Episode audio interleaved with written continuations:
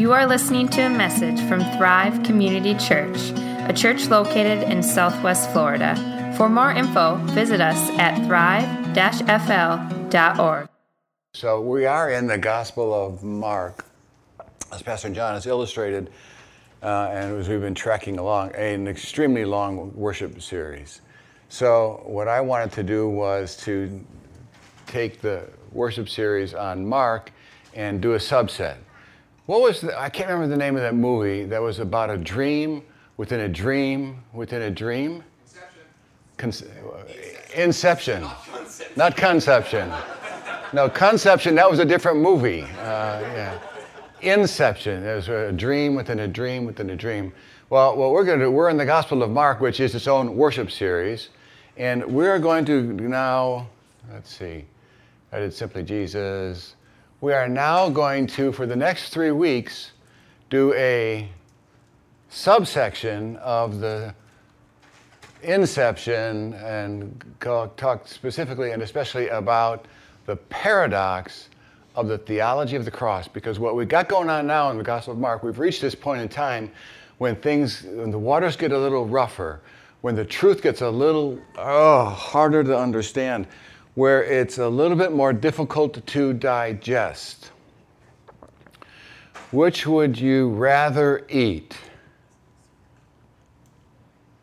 A glazed donut or broccoli salad? The donut. Okay, donut usually wins. Teo, would you rather have a donut or broccoli salad?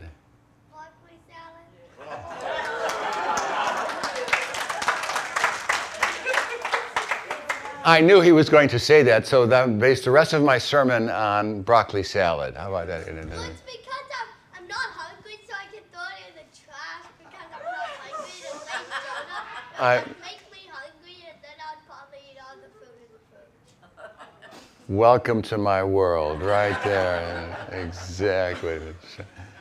Thank you for bringing Teo, Charlie. It's going to get better from that. So, uh, we're going to have to unfold some of this. What Jesus does now in John or in Mark chapter 8 is take a turn into some very difficult truths. Up until this point in time, people who've been following Jesus have noted a few things that he doesn't necessarily appreciate the authorities of the day.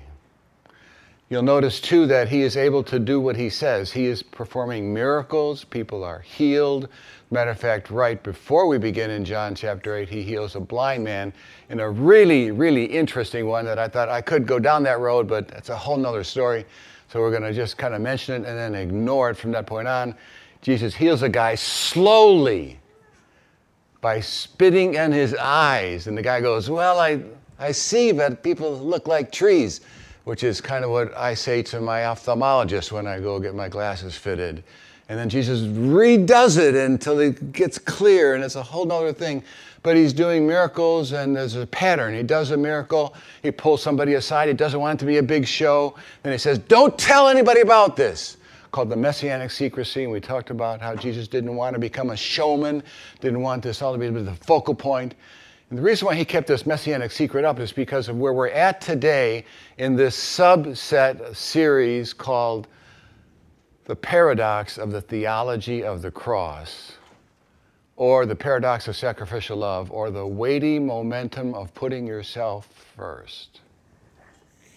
So, at the heart of the message here today is going to be this reflex that you and I have, this automatic, autonomic reflex to think first and foremost about us, me. And what Jesus is about to do is say, you know what? For you to make it into eternity, all I want you to do is kill that reflex. Ugh. All you have to know. So Jesus doesn't want to make a better you. Jesus isn't interested in fixing you. Jesus isn't interested in making you your best self. He just wants to kill you and trust that He will rebirth you. Are you ready for that? Let's go. Thank you, John, for handing me this part. Wow. so let's talk about a paradox first. Let's define a paradox. A paradox is a statement or proposition which, on the face of it, seems self contradictory, absurd, or at variance with common sense. Though, on investigation or when explained, it may prove to be well founded, or according to some, though, it is essentially true. So you'll know you run across a paradox when you go, Pfft. then you go, well, well, well, uh, uh, ooh. Uh. Oh, by the way, yes. These books will be on sale in the lobby. Um, I wrote a book called The Love Paradox. It was based on my doctoral dis- dissertation. And the reason why I bring this up is because I have studied biblical paradox thoroughly. I love the study of biblical paradox because therein lies the truth, which is different. I don't necessarily love biblical paradox like broccoli salad but it's just good for me and unfolds. So the whole love paradox phenomenon is about this. Seven times the Bible says, love your neighbor as yourself. What does he mean? Why did he say that? Why, what are the contexts? I've been appearing seven different times? And well, it turns out that the big biblical paradox here, and summarized, is just this. If I will love myself the way God loves me, if I will care for myself the way God would call me to care for myself, you will be blessed.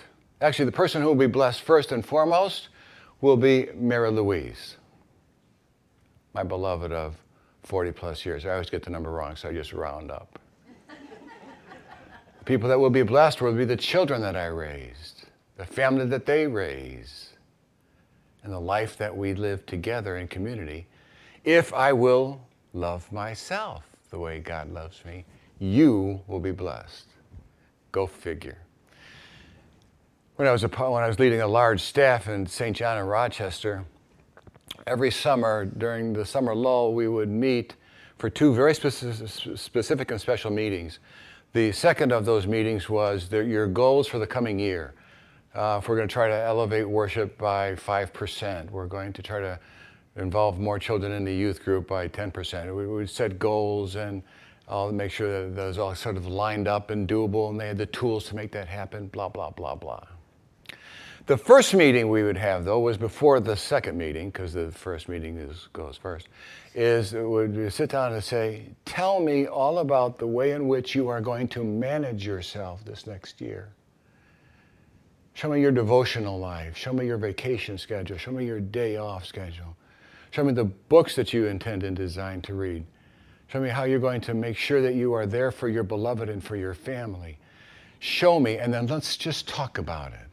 I don't need to know anything too personal, but I want to know that before you engage all these goals and all this work and all this effort to move St. John forward in the kingdom, that you are being taken care of. That you understand and know that I'm in support of you taking care of you. Show me your sabbatical days. Show me what's most important to you and how you're going to prioritize that. Show me how you're going to make it up when days off are taken away from you for emergencies. I get that. So that you might know as you manage yourself well, as you love yourself the way God loves you, this congregation, your family, and your beloved will be blessed. Here's some paradoxes some other ones in the Bible just to kind of give us a flavor. Humble yourself before the Lord, and He will exalt you. All right? That's not too hard to digest, maybe not. You humble yourself and let God exalt you. But notice the subject changes from yourself to God. Lift yourself up, pull yourself up by the proverbial USA bootstraps, ain't the thing. It's You humble yourself, let me exalt you. Notice in the biblical paradox, there is a loss of control. But the odd thing about that is that it's a loss of perceived control because we really don't have control anyway.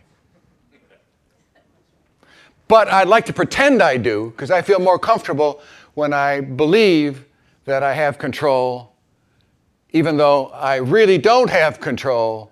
I don't think about that. And what this is saying is no, no, no, Carl. Humble yourself before the Lord. Trust that He will lift you up. But I think that, right? When I humble myself before the Lord, He's going to make me get down on my other knee and want me further down to prostrate myself and never let me up. I know it's not going to happen. So I have to stand up on my own. The greatest among you shall be your servant. Now, you may have heard this if you're a Christian for a while, but it's better to go so. Uh, first time the disciples heard this, going, "What is greatest you is servant?" Huh. How about this? Whoever seeks to preserve his life will lose it. Whoever loses his life will keep it. Huh, see how each of these requires sort of a broccoli salad digestion? It's like, whoa, whoa, each of these moves the locus of control, moves the trust factor, the surrender factor outside of ourselves to God. And therein lies the scary part. And therein lies the salvation. And therein lies the hope. For the sake of Christ, then, I am content with weakness, insults, hardships, persecutions, and calamities. For when I am weak, then I am strong. This is a profound truth, or St. Paul has been drinking. what? One more time. For the sake of Christ, then, I am content with weakness this isn't a pursuit of it. This isn't running up to people on the street so that they can insult you. This isn't acting like an idiot so that people can persecute you. This is following Christ no matter what, even if it results in weakness, insults, hardships, persecutions, and calamities. And I got to tell you, I have been blessed by the weaknesses of others repeatedly in my 38 years of active ministry.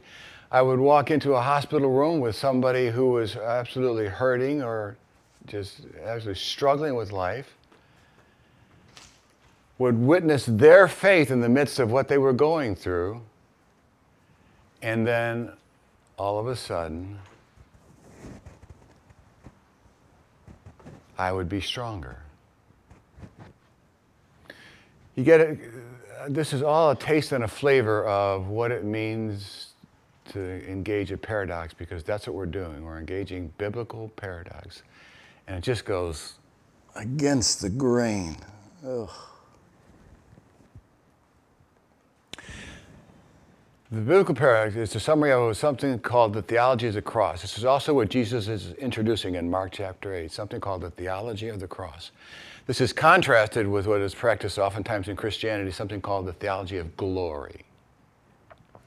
You'll recognize the theology of glory because the theology of glory is going to promise you good, better, best. More money, more fame, more power. If you'll just follow Jesus and send me money, God will send you more in the mail. I'm being facetious, but you've heard it. Jesus just doesn't promise that. So, a theology of the cross is where we're at today is the belief that the cross is the only source of spiritual knowledge concerning who God is and how God saves. It declares our utter inability to earn righteousness, but to depend solely on the righteousness attained by Jesus' sacrifice on the cross. Our only source of righteousness comes from outside ourselves. I hate that because it leaves me absolutely unable to do anything to redeem myself. And I can't. But He will. and does. So this is a theology of the cross. All this is by way of background to say this is what Mark 8 is introducing. Paradoxical thinking and a theology of the cross that's deep and gristful and complex and ends up making you and I, or uh, giving us, you and I, the opportunity to surrender. So, engaging the theology of the cross, this is our text for today from Mark chapter 8, verse 27 to 33. Jesus and his disciples went on to the villages around Caesarea Philippi. On the way, he asked them, you may have heard the question before, Who do people say I am? They replied, Well, some say John the Baptist, some say Elijah, still others, one of the prophets. This is what I learned to do in pastoral ministry and in pastoral counseling, and make it personal. Okay, what about you? He asked, Who do you say I am? Life changed because Peter said, You are the Messiah. And in keeping with Jesus' pattern, he warned them not to tell anyone about them. He then began to teach them that the Son of Man must suffer many things and be rejected by the elders, the chief priests, and the teachers of the law, that he must be killed, and after three days rise again. He spoke plainly about this, and Peter took him aside and began to rebuke him. But when Jesus turned and looked at his disciples, he rebuked Peter. Get behind me, Satan, he said. You do not have in mind the concerns of God, but merely human concerns. So, what's the harshest rebuke that Jesus gave anybody in the New Testament? You would think it would be to the devil. You would think it would be to the Sadducees or to the Pharisees or to the Herodians or the other enemies. You would think it'd be to those people trying to do him in. It's not the harshest rebuke in the New Testament that Jesus gives is to Peter, his right hand man who has just said, You are the Messiah. But he misunderstood Messiah. He thought Messiah meant that he gets to circle around Jesus and watch Jesus win. Watch a big J appear in his chest. Watch him overthrow the Roman government. Watch him win, win, win. Feed, feed, feed. Heal, heal, heal. And Peter would be there going, That's my Messiah. Jesus goes, That's satanic. That's satanic. That's not just wrong, it's demonic. Because what you have in mind is your own hide, Peter. What you have in mind is how it looks for you your own sense of safety and security. And it's demonic. Too much?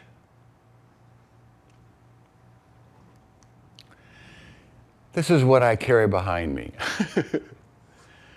My life is like a big train.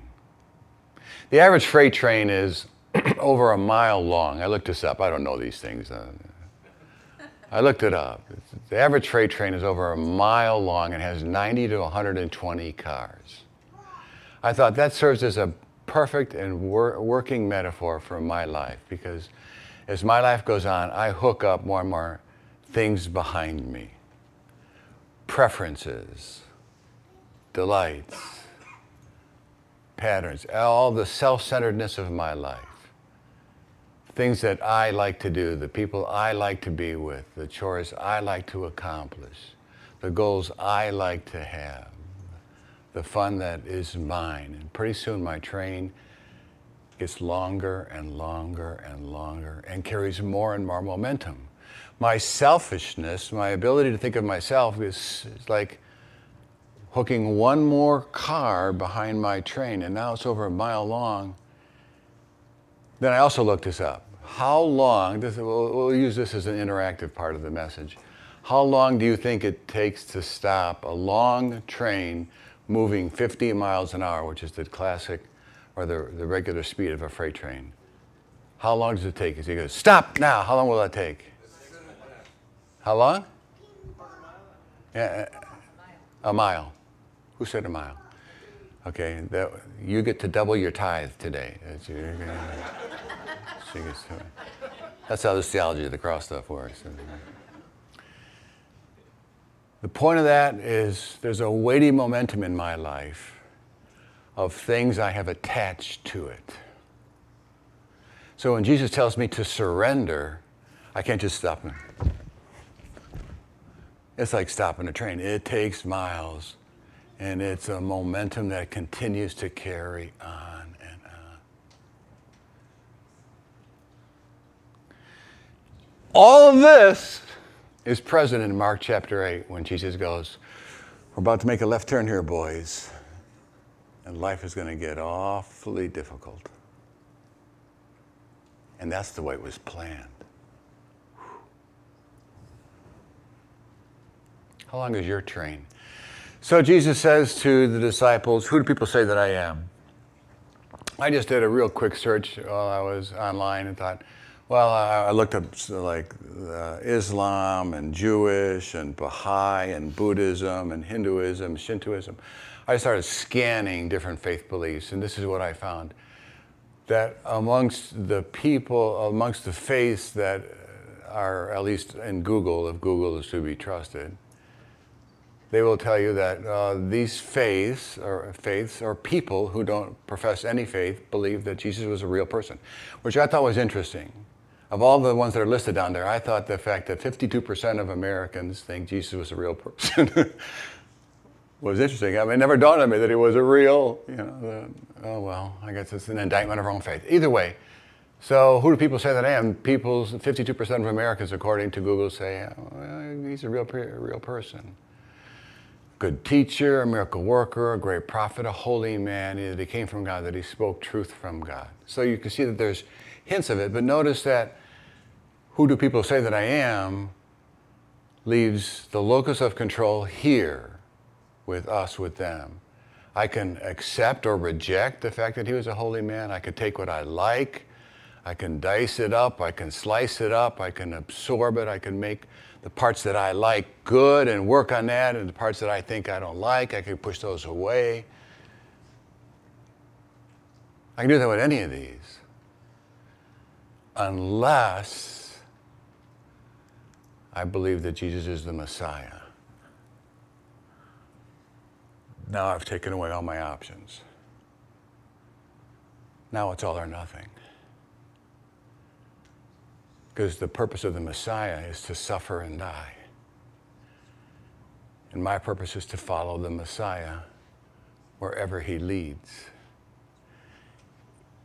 even if that means I have to suffer and die.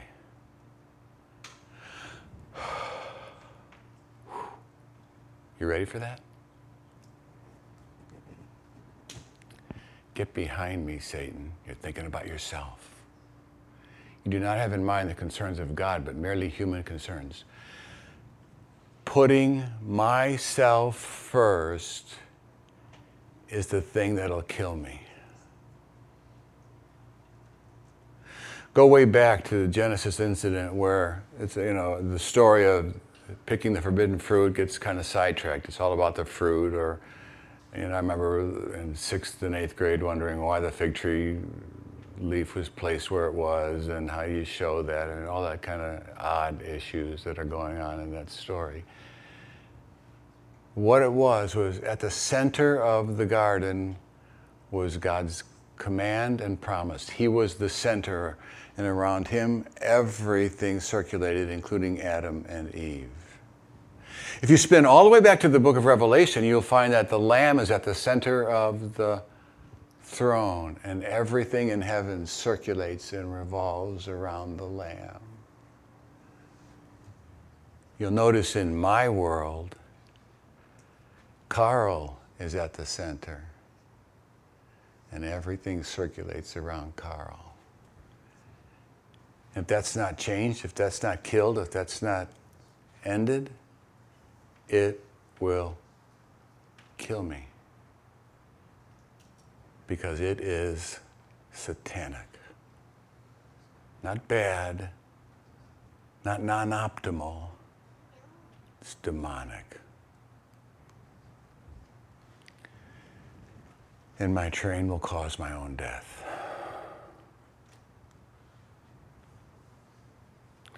The story continues in Mark chapter 8. Then he called the crowd to him along with his disciples, and he said, Whoever wants to be my disciple must deny themselves, take up their cross, and follow me. For whoever wants to save their life will lose it. Whoever loses their life for me, there's this paradox, and for the gospel will save it.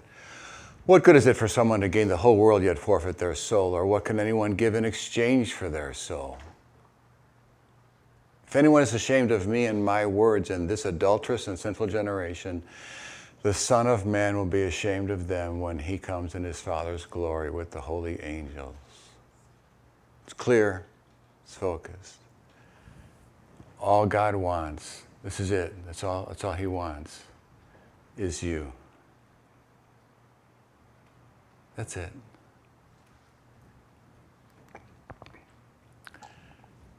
So can you pause this for just a second?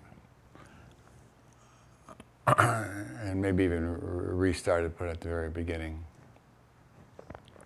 I found a nice, brief, well, brief, it's, five, it's almost five minutes, explanation of the theology of the cross, what God is after, and what Jesus is calling us to do in Mark chapter 8. It's from a website called gotquestions.org. I think it's, it's helpful about 90% of the time for me in my studies, in my reviews, and my preaching. They've created a nice graphic that explains what a theology of the cross is and what Jesus is calling you and I to do. Okay? So I've added it here right at the end to kind of summarize and illustrate the nature of the theology of the cross. What did Jesus mean when he said, Take up your cross and follow me? Let's begin with what Jesus didn't mean.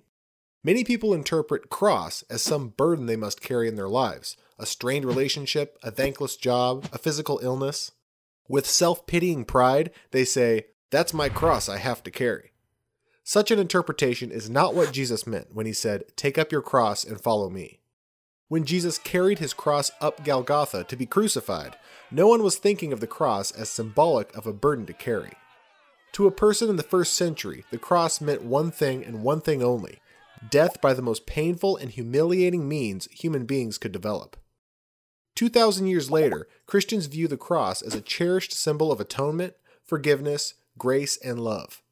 But in Jesus' day, the cross represented nothing but torturous death because the Romans forced convicted criminals to carry their own crosses to the place of crucifixion, bearing a cross meant carrying their own execution device while facing ridicule along the way to death. Therefore, take up your cross and follow me means being willing to die in order to follow Jesus. This is called dying to self. It's a call to absolute surrender. After each time Jesus commanded cross bearing, he said, For whoever wants to save his life will lose it but whoever loses his life for me will save it. What good is it for a man to gain the whole world, yet lose or forfeit his very self?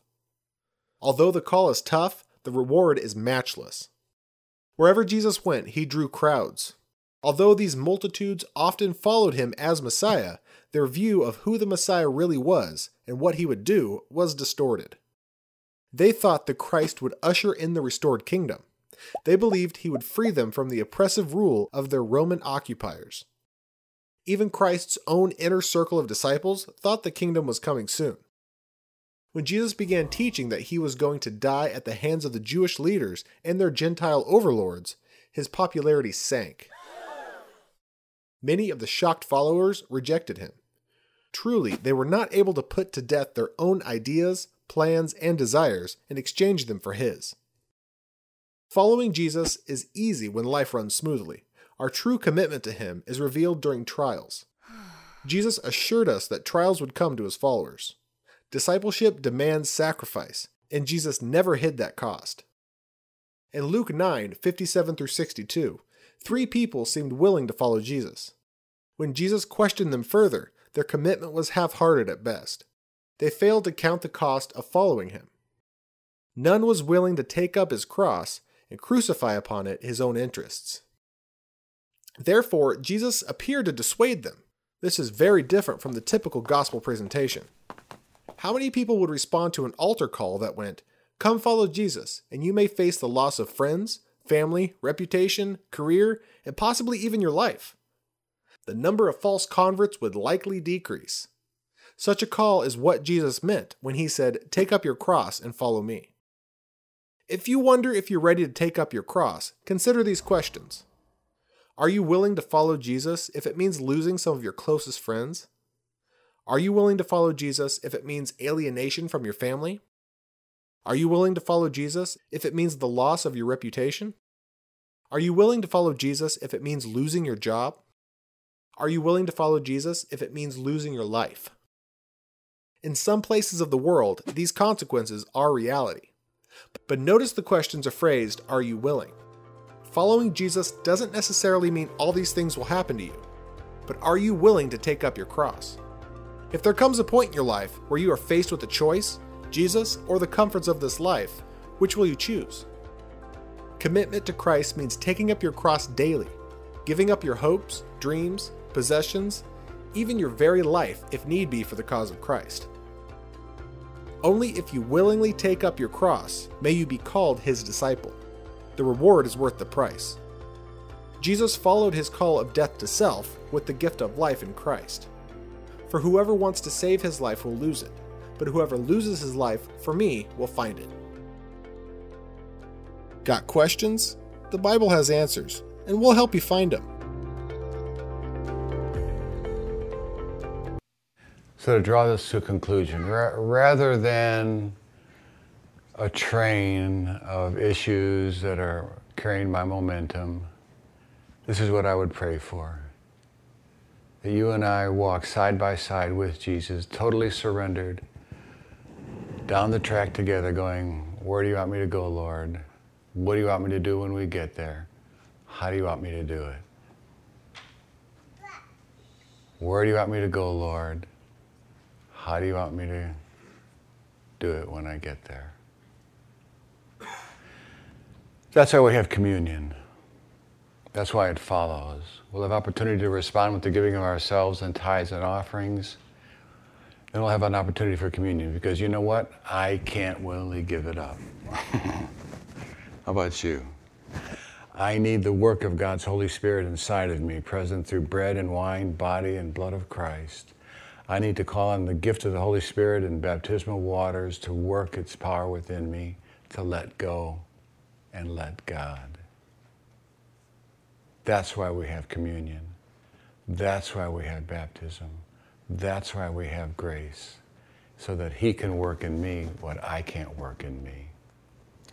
Gracious God and Father, thank you for the gift of this opportunity that we have to examine the depth and the power and the mystery, the strength of this paradox, to lose our life that we might gain it. Give us opportunities not to be concerned about human concerns and the train of comforts and conveniences that follow us, but rather to unhook them, get off the train, and walk down the track with you, to go where you would go, to follow you wherever you might lead to do whatever you might call us to do, that we might die to self in order to live forever, that we might surround the throne of God with the Lamb at its core, that all this might happen, confident you hear, always in Jesus' name. Amen.